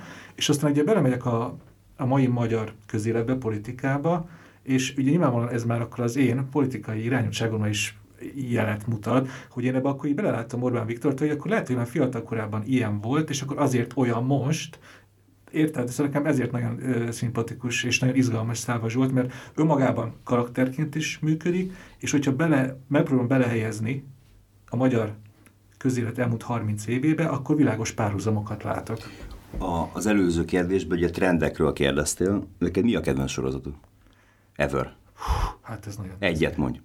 Bármit. A vezércseret éppen nagyon szeretem. Oké, okay. annak a főszereplője az ugye több dimenziós. Tehát van, van olyan, amit szeretsz benne, és alapvetően, ha van olyan trend a mai, a mai sorozatgyártásban, ami nekem a top egy legizgalmasabb, az pont az, hogy azt a karaktert szeretem követni, a Marty bird a Netflixnek a, mi az, Ozarkjából, vagy a Breaking Badnek a, a főszereplőit, hogy nagyon sok színe van, és hogy megyünk vele a sorozatban, mint egy igazi ember, mint egy valódi távoli rokon vagy ismerős, akit ismersz, különböző reakciókat, különböző karakter változásokat látsz tőle az ő életében a, a sorozaton belül, ezáltal várik háromdimenziósá, életszerűvé és izgalmassá. És az, hogyha te ezt érzed, annak én borzasztóan örülök, és azt remélem egyébként, hogy többi karakterrel kapcsolatban is ezt érzed, mert az egy kifejezett célom volt, hogyha van trend a mai világban, ami érdekes, hogy régen hősökről, meg antihősökről beszélt a, ugye a, a filmtörténelem, ugye antihős, mint a piszkos herje a Clint Eastwoodnak, hős, mint a Luke Skywalker, de mennyivel izgalmasabb ennél a, a, ez a mai uh, igazán háromdimenziós uh, hős, mint a, a külföldi mintákban a, a, mondjuk a kémia tanár, vagy a, tudod, a, a Breaking Badből. És hogyha te azt érzed, és azt mondod, hogy ezt látod a besúgónak a, a, a főszereplőiben, akkor halleluja. Igazából csak azt akartam kérdezni még, hogy értem, hogy számodra ez nem egy politikai állásfoglalás, de hogy mégiscsak azt lehet látni az elmúlt években, hogy a Fidesz alapítóknak a mítosza az egyre erősebben él a, a köztudatban, és hogy nem érezted -e esetleg annak a veszélyét, hogy azzal, hogy ennek a szakkollégiumnak a fiataljaira fókuszálsz, esetleg ezt a mítoszt felerősíted? Én szerintem a, a, a sorozatban vannak elemek, és egy tök érdekes, hogy azt a, azt a szót használjátok, hogy trend, és szerintem megérkeztünk ahhoz a szóhoz, hogy piac, és most érteni fogod, hogy ez miért válasz a kérdésedre. Tehát, hogy lehet úgy gondolkodni, hogy egy olyan filmet vagy sorozatot csinálsz, ami az ország egyik felét világnézeti alapon kizárja. De aki ezt csinálja, azt nem, nem érti, hogy mi az a piac. A piac valójában, amikor teljesen önazonosan izgalmas, amit csináltál az egyik politikai oldalnak, és teljesen önazonosan izgalmas, amit csináltál a másiknak, úgy, hogy nem aktuál politikai szinten, hanem világnézeti szinten megjelennek benne ilyen értékek, meg olyan értékek, és, és az, hogy, hogy tehát lehet ezt mondani persze, hogy, hogy, hogy ezeket a fiatalokat szimpatikusá teszi, de vannak azért más elemei ennek a sorozatnak, biztos vagyok benne, hogy ki van jegyzetelve egy pár idézet ezen a papíron, ami fejjel lefele van most itt előttem, ami meg pont az ellenkező hatást éri el, tök jó. Ez igazából a te írói szándékottól teljesen független. Ugye az, hogy ruszkik haza, ennek az elmúlt nem tudom, 70 éve Magyarországon megvolt a teljesen egyértelmű értelme. És most kit, kitűnt az ukrajnai háború, és az, hogy ruszkik haza, egy teljesen új értelmet nyert. Igen. Ez, te szereted az ilyet, amikor a valóság új jelentéseket ad egy... Nem, a, én nagyon nem. Na, tehát, az, az, hogy kitör egy háború, ami, ahol tehát, Isten ments, nem. Most nem félretetted, nem azt kérdeztem, hogy most szereted a háborút, csak hogy, hogy most e- ez a film hirtelen egy, egy olyan háborús helyzetre rezonált, ami, amiről te nem is tudhattál. Én, én, én, ezt, én ezt értem, ja. hogy ezt kérdezted, csak hogy Isten őriz, hogy ilyenekre rezonáljon. Tehát nem, nem ér ennyit a szórakoztatóipar. Ne, ne rezonáljon ilyenekre, legy, ne, ne legyen ez. Egyébként ruszkik haza. De mm, nem, én ennek egyáltalán tehát én ennek akkor sem örülök, amikor nyilván a, a, az amerikai piacon keletkezik egy piacszirés abban a tekintetben, hogy mi az a, ugye készül angol szinkron ehhez a sorozathoz, és április 1-én 61 ország közül, ami, ahol kijön, az egyik az Egyesült Államok, tehát ott is közérthetően elmagyarázza azt, hogy mi az a gyökér, amiből kinőtte magát az a, az a közép-kelet-európai világ, ahol most éppen lőnek. Tehát világpiaci értelemben lehet azt mondani, hogy ez a jelenlegi helyzet nem haszontalan a sorozatnak, de én írtózom ettől. Tehát én ezt nem akarom. Én nem, és nem véletlen az sem, hogy az elmúlt napokban ez is egy olyan kérdés, ami föl szokott jönni, és én nem, tehát hogy, tehát, hogy nagyon távol áll tőlem, és talán ti is már engem ismertek egy órája, vagy nem tudom, másfél órája beszélgetünk, alapvetően a hallgatók, és talán érzitek, hogy én nem ilyesmiből nézettségi hasznot húzni, vagy bármi ilyesmi, annál semmi sem áll tőlem távolabb. Ezt teljesen megértem most abban a szabadba akarok belekapaszkodni, hogy, hogy közérthetőség. Aki látta, vagy látni fogja a sorozatot, van benne egy jelenet, amikor Hajdú Szabolcs egyetemi tanárként kiáll, és tényleg ő, szocializmus kezdőknek itt szépen egy, egy, egy drámai beszélgetésen keresztül elmondja ennek a, hát a rendszernek a működését és a romlottságát egy vita keretében.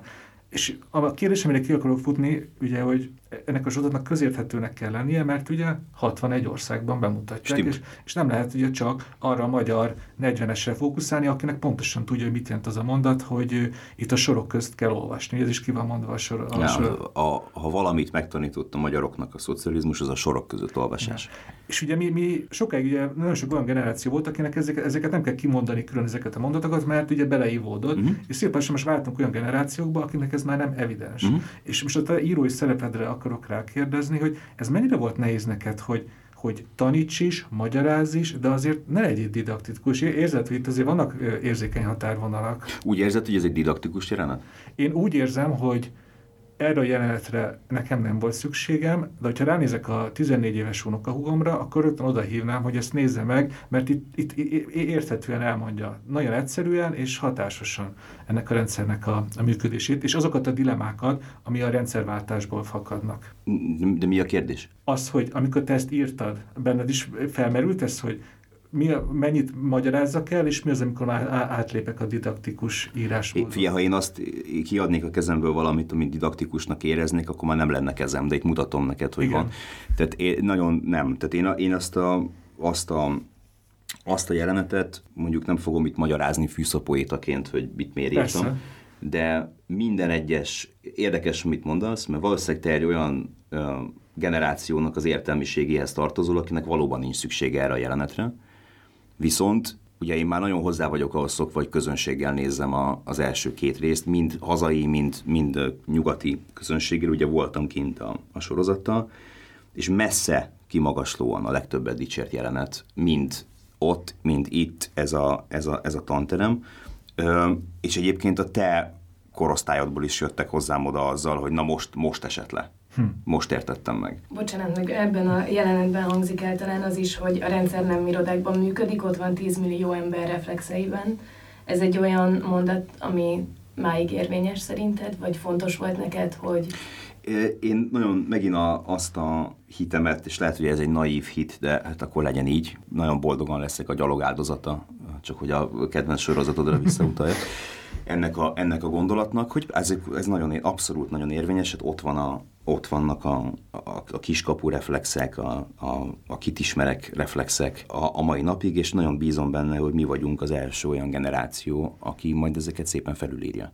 Mert mi, mi, mi, mi már örököljük ezeket, tehát hogy mi abban a világban már nem éltük, ahol, ahol primér módon az ember beszívja ezeket a reflexeket, hanem a megmaradt reflexeket részben próbálják ránk örökíteni, mert nem tudnak mást, nem ismernek mást, nem tehetnek róla, tényleg nem tehetnek róla. De én azt gondolom, hogy sokkal, sokkal jobbat tudunk ennél. Van egy, van egy régi mondás a színházban, amit Kővári Katalin mondott nekem egyszer évekkel ezelőtt, hogy ha felmegy a függöny, akkor nincs protekció. És valahogy egy olyan, egy olyan világban éltünk, nem, nem színházi értelemben, hanem minden értelemben, kórházi, politikai minden értelemben az elmúlt évtizedekben, ahol úgy szól helyesen a mondat, hogy ha felmegy a függöny, akkor nincs protekció, de hát ez kit érdekel. Ez mindegy. Nézzük az előadást ennek ellenére.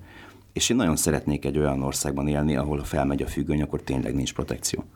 Hanem az elvégzett munka, az egyenes gerinc, a, a szótértés egymással, és az ilyen lózungokat, hogy az árkok betemetése, azokat meg elfelejteném, mert nem akarunk már árkokról beszélni ciki, unalmas, tré. Ezzel a frappásnak gondolt mondatommal kezdtem, ugye, hogy te hátra tekintesz, de amiket most elmondasz, az tényleg egy ilyen előre, előre. Abszolút, abszolút. Egy előre mutató dolog, és tulajdonképpen azt is felveti bennem azt a kérdést is, hogy szerinted lehet egy sorozattal ezek ellen a reflexek ellen küzdeni, vagy a sorozat vált, tud-e változtatni, van-e a társadalmi hatása akár egy sorozatnak? A, az, hogy a sorozatnak van-e ekkora társadalmi hatása, azzal kapcsolatban nem vagyok naív, de, de elmondom, hogy mi az, aminek van hatása szerintem. A lege, leg, legősibb, legelsőbb könyvünkben, a Bibliában már ott van a, tudod, hogy a szákát, meg a, meg a gerendát olka, és szerintem az a jó, hogyha az ember magán kezdi a takarítást. Tehát karnyújtásni sugarú körben úgy éli az életét, hogy, hogy, egy, hogy nem, nem, nem ilyen koordinátorrendszerben. Engem egyáltalán nem érdekelt a casting alatt az, hogy ki jön a Free sf és ki jön Kaposváról. Engem egy dolog érdekelt, és a piacot is hidd el nekem, hogy egy dolog érdekli, az, hogy milyen színész vagy. És még egy dolog, hogy hogy tudsz együttműködni. És onnantól kezdve, hogy, hogy, hogy ez világos, mert nincs mind gondolkodni. És én azt gondolom, hogy ha mi egy olyan generáció tudunk lenni, ahol mindenki magán kezdi az újra definiálást karnyújtásni sugarú körben, és nem egy puhatolózás, az ismerkedő beszélgetés arra nézve, hogy most akkor te hova szavazol, tesó, hanem, hanem másét. Nem, nem, nem elkezdjük ezt magánügyként kezelni, úgy, mint a szexuális orientációt, vagy nem tudom még mit, akkor az egészen biztos, hogy egy jó üzlet mindenkinek. Elmondtad, hogy te hogy állsz ez az egész, hát amit ugye politikai közírók ilyen megosztottságnak mhm. hívnak, politikai megosztottságnak itt a magyar közéletben. Te ugye ezzel a stábban nagyon sokáig együtt voltál, napi 10-12 órákat. Most te nem, nem egy nagy általános képet kérek tőle, csak hogy a, a besugó forgatásán te éreztél bármiféle megosztottságot? Soha. Ezt, ezt, ezt, ezt, ezt, ezt, a legtisztább szívem mondom, hogy soha. Soha. És volt a Nemzeti Színházból ott színész, volt a Free SF barikádjáról frissen, frissen érkező, soha. És, és nyilván ennek, ennek az az oka, hogy ha egy igazi csapatban dolgozol, nem a szónak a patetikus értelmében csapatban, hanem abban az értelemben, hogy tényleg hajnaltól estig együtt dolgozunk, és, és kiegészítjük egymást folyamatosan, és egy állandó probléma megoldása a filmforgatás, és mindenki önzetlenül egymásra figyel, önzetlenül egymásra figyel, akkor ezek a dolgok felülíródnak. Ez, ez e, egész, ez a fajta megosztottság, ez csak és kizárólag időpocsékolás volt az elmúlt hm. 30 évben. Rossz üzlet. Semmi, semmi nem kerekedett ki belőle, csak nyomorúság, keserűség, majdnem azt mondtam, hogy nyál, amit néha egymásra köpünk, néha, egy, néha a nyakunkba csorog. Ennek semmi értelme. Egy csodálatos sziget volt a, a, ebből a szempontból a besugó. Bízom benne, hogy, hogy minimum fél sziget, ahonnan van átjárása a, a rendes szárazföldre, és ott majd szépen minden megváltozik. Jó, szerintem, szerintem hagyjuk is a politikát, mert azért sorozat azért sok minden más erénye is van, amellett, hogy, hogy mondtad, hogy milyen jó lesz majd, hogyha a család beszélget. Szerintem politikáról is fognak beszélgetni. De... Helyes, de, de beszélgessenek, csak ne arról beszélgessenek. Beszélgessenek, és az is már tök jó, hogyha a család beszélget politikáról, csak szerintem annak a politikai beszélgetésnek, hogy jobb meg baloldal, annak kurvára semmi értelme. Tehát annak van értelme, hogy mit jelent az, hogy konzervatív, mit jelent az, hogy liberális, hol vannak ezek a, hol vannak ezek a vonalak, miért gondolja azt a nagyapa amit, miért gondolja azt apa amit, te fiam, aki most alakított ki a világnézetedet, ezeket a dolgokat tudod elvinni útravalónak és elemózsiának. És hogyha értékekről beszélünk, Igen. és nem aktuál politikai manővereknek a belesugárzásairól a mindennapi életünkben, hanem értékekről, akkor talán föl tudunk nevelni egy következő generációt, aki már másképp gondolkodik. Hát figyelj, én akkor egy huszáros vágással én áttérnék a, a sorozat kinézetére, mert engem kifejezetten érdekel, hogy 85-ben játszódik, és azért azóta már eltelt, hát most nem számolom ki, de több évtized, mennyire egyszerű a mai Budapesten olyan helyszíneket találni, ahol egy 80-as években játszósorozatot le, le lehet forgatni. Ha van egy Lángi Molád, meg egy Tasnádi Zsófid, akik a, akik a látvány, látványtervező artdirektorai a, a sorozatnak, akkor, akkor olyan mennyiségű teher van levéve a válladról, hogy igazából csak böknöt kell egy, egy, egy csomószor, és és néha még böknöt sem, mert egy díszlet látvány értelemben hatásosabb dologgal állnak elő, mint amit te magadtól ki tudnál találni. Vannak váratlan nehézségek. Váratlan nehézségnek mondanám azt például, hogy a legszebb dolog a, a régi Budapestben szerintem a neon reklámoknak a dzsungele. Tehát, hogy ez, azok, az, azok már nagyrészt eltűntek. Azok nagyrészt eltűntek, és egy rendkívül költséges dolog visszaszerelni, beüzemelni. Tehát az, hogy tényleg világítson a, a neon, az, az, egy, az, egy, az, egy, az egy váratlanul nehéz ügy volt biztos emlékeztek, vagy hát remélem, hát ha emlékeztek a snitre, ahol világít a neon, a CGI. Tehát ott egyszerűen nem volt más, én, én ugye óvakodom, utálom, tehát nem tartozik történelmi filmbe CGI az én látásmódom szerint, ahogy stúdiófelvétel sem, tehát egyetlen egy stúdiós tér sincsen, amikor ilyen mesterséges lámpák között rendeztük be a, a, a régi 85-öt, hanem ezek mind életterek, teljesen tudatosan, ahol játszódik a sorozat. A, a Neon az egyébként meg egy nagyon érdekes példa még arra, hogy együtt dolgozik a csapat. Szatmári Péternek, a vezető operatőrnek volt az a, az a zseniális ötlete, hogy úgynevezett asztera csövekkel, ezt most nem mutatom a hallgatóságot azzal, hogy azok mik pedig egyébként nagyon érdekes, föl, tehát ezeket az asztera csöveket, ezeket úgy képzeljétek el, mint ilyen lézerkart, vagy ilyen, mint a hegymászók használnak, amit így megroppantasz, és akkor világít, csak abból egy ilyen méteres mondjuk, vagy más, van valami hosszabb, különböző méretűek, és azokat felszerelte a falra azért, hogy legyen ott valami praktikus dolog, tehát meg legyen a neonnak ez az alapfénye, és ugye arra dolgozik rá utána a CGI-ja az utómunkába. És az azért a színésznek is jó, mert a díszletben akkor van egy elem, amit, ahol tudja, hogy ott van a neon, amikor, am, amikor átsétál alatta. Ami nagyon érdekes még, hogy ugye rengeteg jármű van, a, a, tehát hasítanak ugye a, a régi ladák. Itt elgős még pillanatra. Igen. Egy tipikus szocialista kockaladát, rendőrségi autót mennyire egyszerű szerezni 2021-ben? Ez az a része, látod, ami alól én mentesítve vagyok. Mert én, én, jó, ezt, ezt lángimulátor. Mert még kedvenc kocsi, kocsi típuson, nagyon szeretem azokat a régi ladákat. Én is. Szerezzünk a Dénesnek is egy. én, én abban a kivételezett helyzetben vagyok egy ilyen produkcióban, hogy nekem azt kell megmondani, hogy hányat szeretnék és aztán utána azt kell mondani, hogy hova szereljük rá föl a kamerát, hogy megbeszéljük a kaszkadőrökkel, hogy milyen figurákat csináljanak meg vele, mint a ladával. Hmm. Rendkívül szeretett, annyira szeretek kiszerelni dolgokat autókra, meg kaszkadőrökkel, szóval ez, ez, ez, ez csodálatos. Az nagyon érdekes, hogy általában szerintem ott bukik meg nagyon sok történelmi film, hogy patika autók vannak benne, tehát hogy jól láthatólag muzeális darabokat hoztak ki tréleren, és, és ez úgy be van odaállítva, és túl tiszta. És olyan kémiai anyagokkal van tisztítva, amik akkoriban valószínűleg nem léteztek, ezért van egy olyan csillogása a karosszériának és az üvegnek, ami hamisnak hat az ember szemének. Ezért aztán itt olyan autók vannak, amik nem gyűjtői darabok, hanem felnyitott garázsokból valódi régi történetek, és nagyon fontos, hogy úgy benne van a unitban a kezébe az, hogy megérkezik egy ilyen, és elkezdi pucolni az üveget. Tehát, hogyha voltam már filmforgatáson, akkor láttad, hogy mindig puc, minden, minden üveget kényszeresen pucolnak, tudom, mert én magam pucoltam egy pár évvel ezelőtt, még többek között. És, és itt nagyon fontos volt az, hogy a testemmel védtem a koszt. Nem. Tehát, hogy, a, tehát, hogy attól életszerű, és ha még nézitek az üvegfelületeket, semmi sem patika, a, ott is nagyon oda van figyelve arra, hogy, hogy, hogy, hogy mennyire legyen piszkos, hiszen életszerű, most van mögöttem egy ablak, ha oda néztek, biztos vagyok benne, hogy nem teljesen uh, csilli-villi, már nem mind, hogy ezt titeket mind, nem sehol sem, az, nálam sem az otthon. Kedves hallgatóink, azért néha szoktunk takarni. mire gondolok, hogy Persze. ez az életszerű, és ez engem nagyon, nagyon érdekel, hogy, hogy, hogy, hogy életszerű legyen ugyanannyira egy üvegablak, mint egy pofon és ugye életszerűség, korhűség, erre kifejezetten kíváncsi vagyok, te ugye 1992-ben születtél, ez a sorozat 1985-ben játszódik, te amikor besétáltál a díszletbe, vagy akár mikor még terveztétek, mi alapján döntöd el, hogy ez most akkor eléggé korhúja, vagy sem?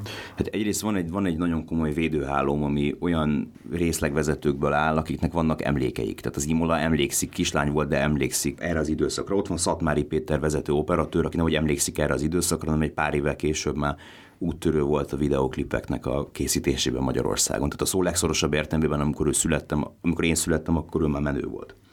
Tehát van egy olyan védőháló, aki, aki segít, és olyan dolgok kerülnek be a szedbe, amik, amikről tudjuk, hogy rendben vannak. Nagyjából úgy dolgozunk egyébként az Imolával, hogy amikor írok, akkor megjelenik a fejemben egy tér. Tehát ugye mondtam nektek, hogy gyakorlatilag snittelek fejbe írás Igen. közben. Ezért aztán, amikor helyszínt keresünk, én úgy megyek oda helyszínt válogatni, hogy azt figyelem, hogy le lehet-e itt bonyolítani azt a kamera koreográfiát, amit én megtervezek.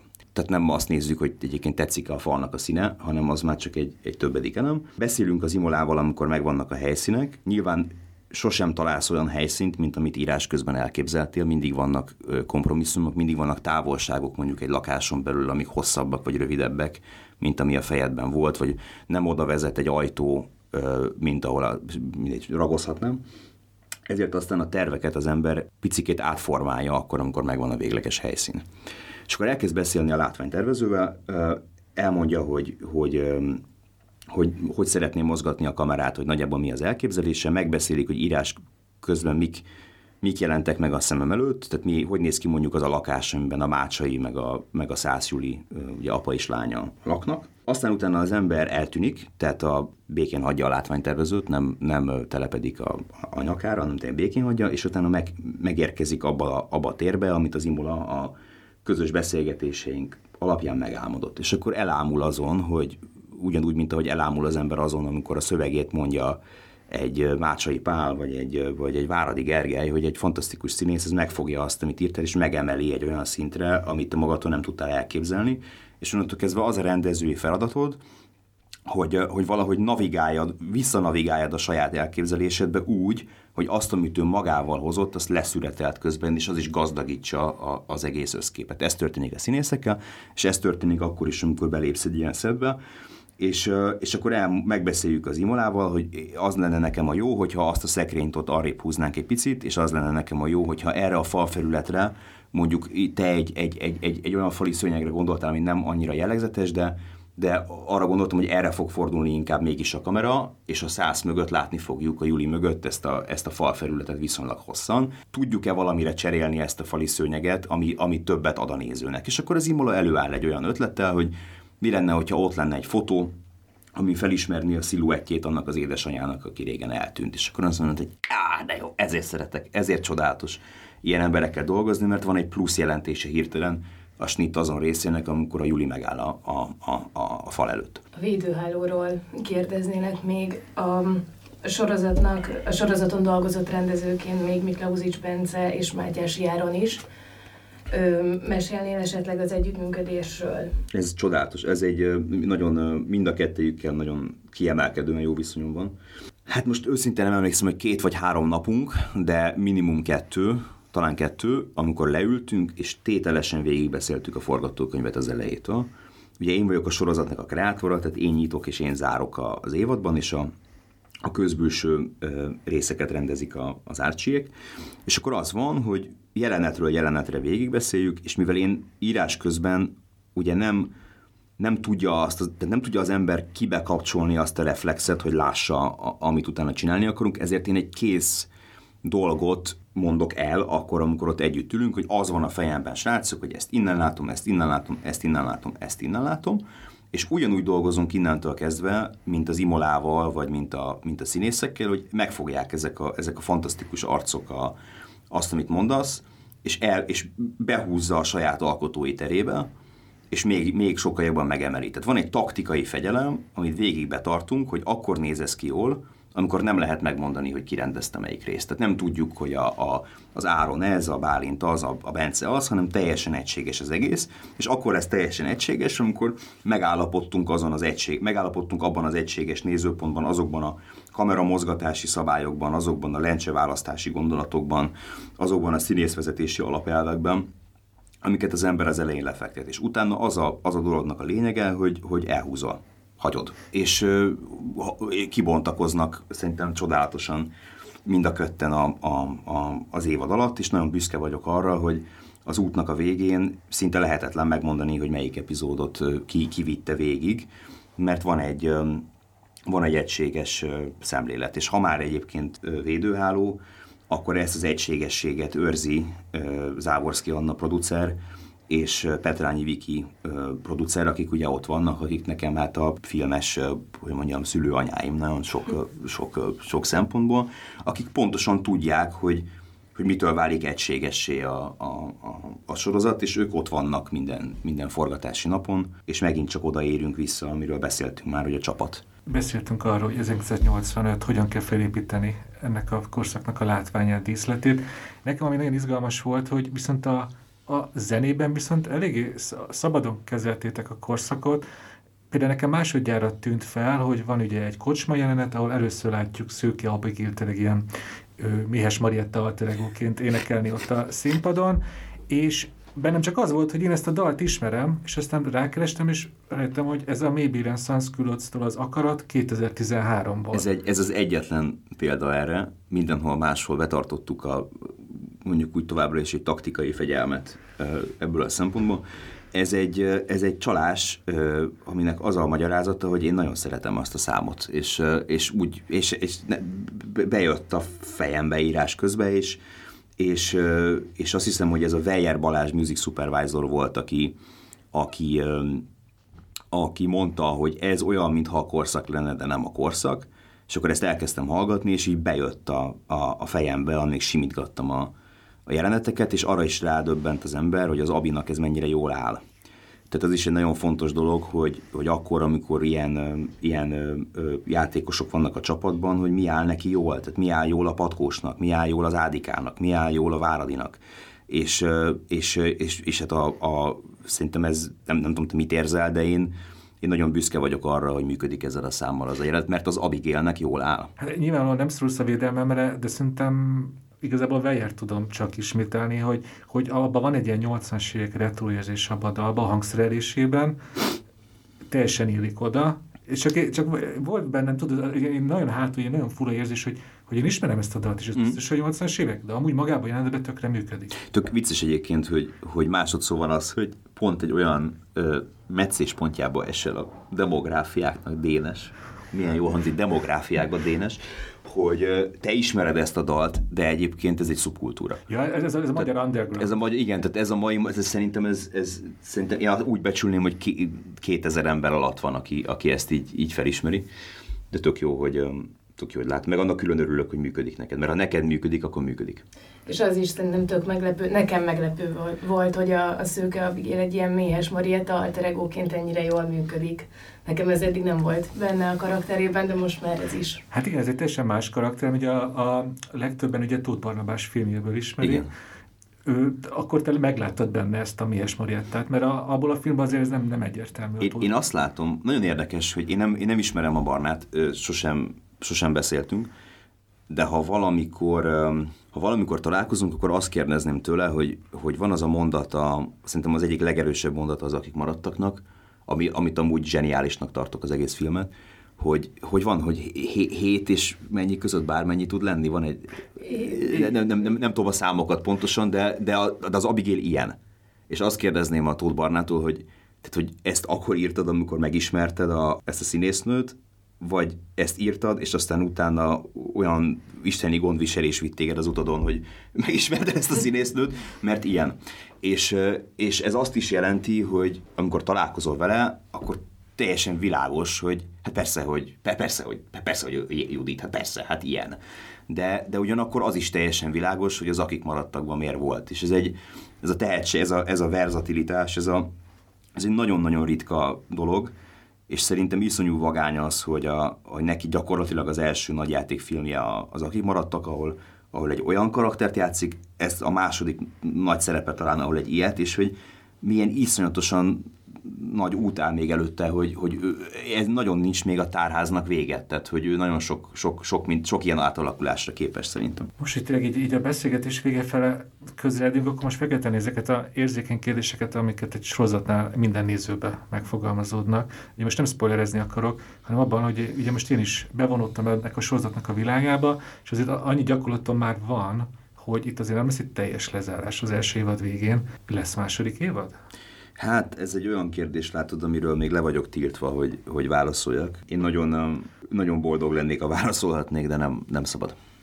Ak- mm, akkor viszont visszatérek a mondatom első felére, nekem tényleg az a halálom a, a mostani sorozatoknak egy jelentős részével, hogy felépít egy világot, érdekelt tesz a karakterekben, történetekben, és aztán kiszúrja a szemem egy, hát egy irritáló cliffhangerrel az első évad végén akkor most óvatosan teszem a kérdést, mert látom az arcodon a, a homlokráncokat. Szerinted mennyire leszek elégedett az első évad végével? Nem aggódom.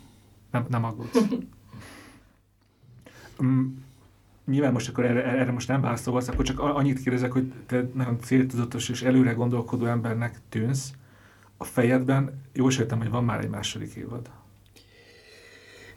Dénes. Erre sem akarsz válaszolni.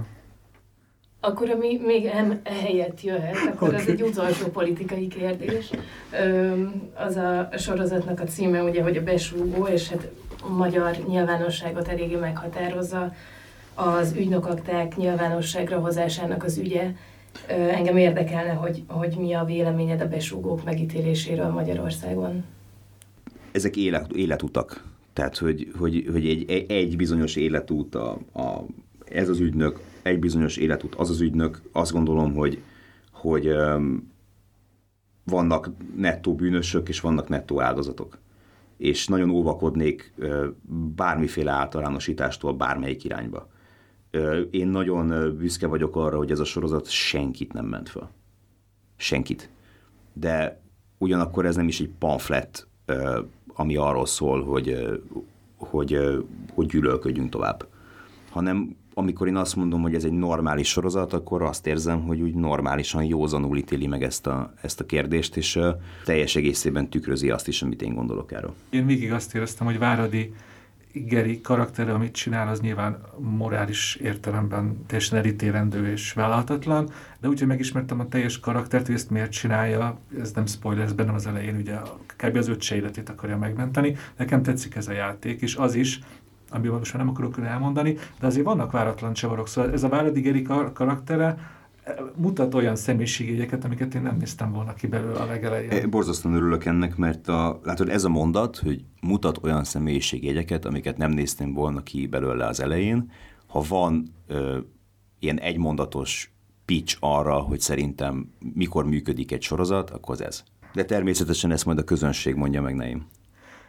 Én akkor az eres kérem, de még ezt el akartam mondani, hogy, hogy nekem mi a személyes viszonyom ezzel a sorozattal, talán neked is érdekes lesz, hogy nekem az első rész döcögve indul, ott érzem azt, hogy, hogy amikor az ember azt érzi, hogy itt, hogy itt erőködtek a forgatókönyv megírásával, hogy mindenkit fel tudjanak rakni a saktáblára, hogy elinduljon magába a történet, és aztán a második részben kb. legkésőbb azon a ponton, ahol összegyűlnek a kocsmában, és ez a társaság tényleg mulat, egy társaság képét mulatják, elkezdenek élni a karakterek, onnantól én teljesen rá voltam állva, szombat kora este kezdtem el nézni, két részt akartam megnézni, négyet megnéztem egymás után, és az ötödiket csak azért nem, mert már jóval évfél után volt, szóval ez a sodró lendülete, ez teljesen elkapott. Nagyon, nagyon jól esik. Ez egy, ez egy nagyon érdekes dolog amúgy, hogy, hogy um, az ember ugye négy évet rak bele az életéből ebbe.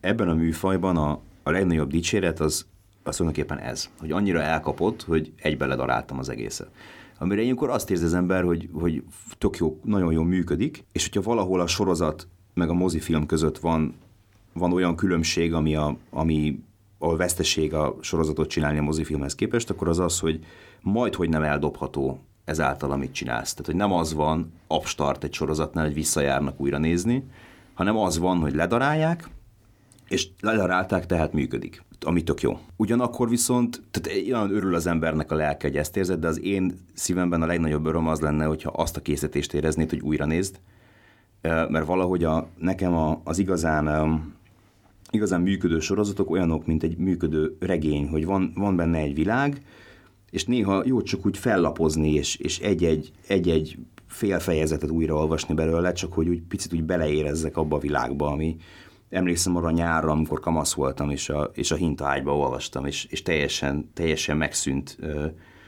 minden körülöttem, és, és jó felnőttként vissza, visszanézni oda egy pillanatra, és abba bízom, hogy ezt a hatást is el tudjuk érni, hogy bizonyos elemeiben legalább újra nézhető. Ne, én, én, én, én nagyon remélem. Most így gondolkoztam, hogy én mikor nézném újra. A közévőben akkor nézném újra, hogy én ezt meg szeretném mutatni a, a 14 meg a 15 éves unokagomnak, unokaöcsén meg szerintem, mert nem csak szórakoztatja őket, hanem tényleg ezt tanítja őket, és ez most a szó jó értelmében. És hogyha épp én is ott vagyok, akkor én simán, simán nézném velük megint. Örülök neki. Van az a régi, tudod, a, a a, a, hogy szokták ezt mondani, hogy a, a film, ami kiveri a távkapcsolót a kezedből, hogy mint a szökevény a Harrison ford vagy a Die Hard, hogy így kapcsolgat, és akkor ja, megy, és akkor már csak azért is végignézed az egészet. Remélem, hogy, hogy hogy ilyen. Mi a véleményed arról, hogy sorozatokat moziban nézni, vagy örülnél -e neki mondjuk, hogyha a besugónak lenne egy mozi premierje, vagy hogyha ezeket a részeket egyben meg tudná nézni?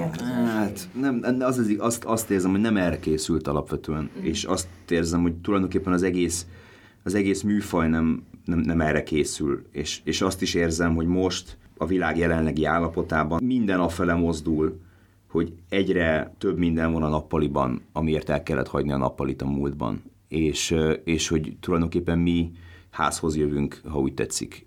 És nem csak a szórakoztatóipar, az étterem is. Hát olyanokat lehet már rendelni a Voltról, amiket, tehát amiket föl nem merült, hogy kihozzanak házhoz. Én emlékszem arra, most nem csak a, a nem tudom, a Jamie-re gondolok, hanem a, tehát az, hogy Meki házhoz szállítás, hát poénkodtunk ezzel egy öt évvel ezelőtt, hogy fú, de jó lenne, fú, de jó lenne az, hogyha ide lehetne rendelni a Big Mac-et, és most meg már néznek, hogy lehet. És egyszerűen afele azt látom, hogy a, arra rendezkedik be a világ, hogy otthon legyenek az emberek, és otthon is különböző képernyőket nézzen a család, ahogy, ahogy beszéltük, különböző demográfiáknak megfelelően, nekik célzott tartalmakat. És az, hogy az, hogy elinduljunk, hogy, eh, hogy leparkoljunk, hogy, eh, hogy megvegyük a popcornt, eh, hogy beüljünk egymás mellé, hogy lemenjenek a fények, hogy megfogjuk egymás kezét, és hogy elkezdődjön a vetítés, annak a varázsa az, az 2022-ben nem, nem, nem prioritás. És, a, és, és különösen úgy, hogy, hogy a sorozat műfajt már írás közben sem arra tervezett, hogy, hogy hozzád jöjjön a néző és, és kitöltsed azt a pár órát az életéből úgy, hogy úgy érzi, hogy ennek értelme volt, hanem arra tervezett, hogy otthon bekapcsolja. Akkor tényleg ez záró kérdés, az viszont megint egy idegesítő újságírói kérdés, de mi lesz veled a jövőben? Milyen terveid vannak, hát ez nem, egy, ez nem egy idegesítő újságírói kérdés, ez, egy, ez, ez őszintén iszonyatosan jól esik, hogy ez, ezt, ezt felteszed. Én tudod, azt talán már így, így megérezted, hogy nem, nem tehetek róla, előre gondolkodom és, és látom most éppen nem sokkal azután, hogy végzünk a beszélgetésre, egy darabig külföldön leszek. Nem vagyok itthon akkor, amikor ugye elindul az egész sorozat, de, de valójában utána se jövök egyből haza Kámból, mert már körvonalazódnak dolgok, de még korai, korán van még ebben a napban ahhoz, hogy, hogy elkezdjek ezekről beszélni. Hogy folyamatos jégtábláról jégtáblára ugrálás ez a szakma. Oké, okay, ha nem haragsz, ezt most nem hagyom annyiban. Ugye aztán már lenyilatkoztat, hogy te, te azért szeretnél, szeretnéd magadat külföldön és egy külföldi filmmel kipróbálni. Ilyen irányba elindult már valami? Figyelj, én már úgy érzem, hogy eleget mondtam erről, a, Jó. ennyit tudok ezen a ponton elmondani. Jó. Bízom benne, hogy nagyon, nagyon izgalmas hírekkel jövök vissza hamarosan. Bálint, köszönjük, hogy itt voltál velünk. És Én köszönöm. Sok sikert kívánunk neked. Nagyon szépen köszönöm, köszönöm. szuper volt.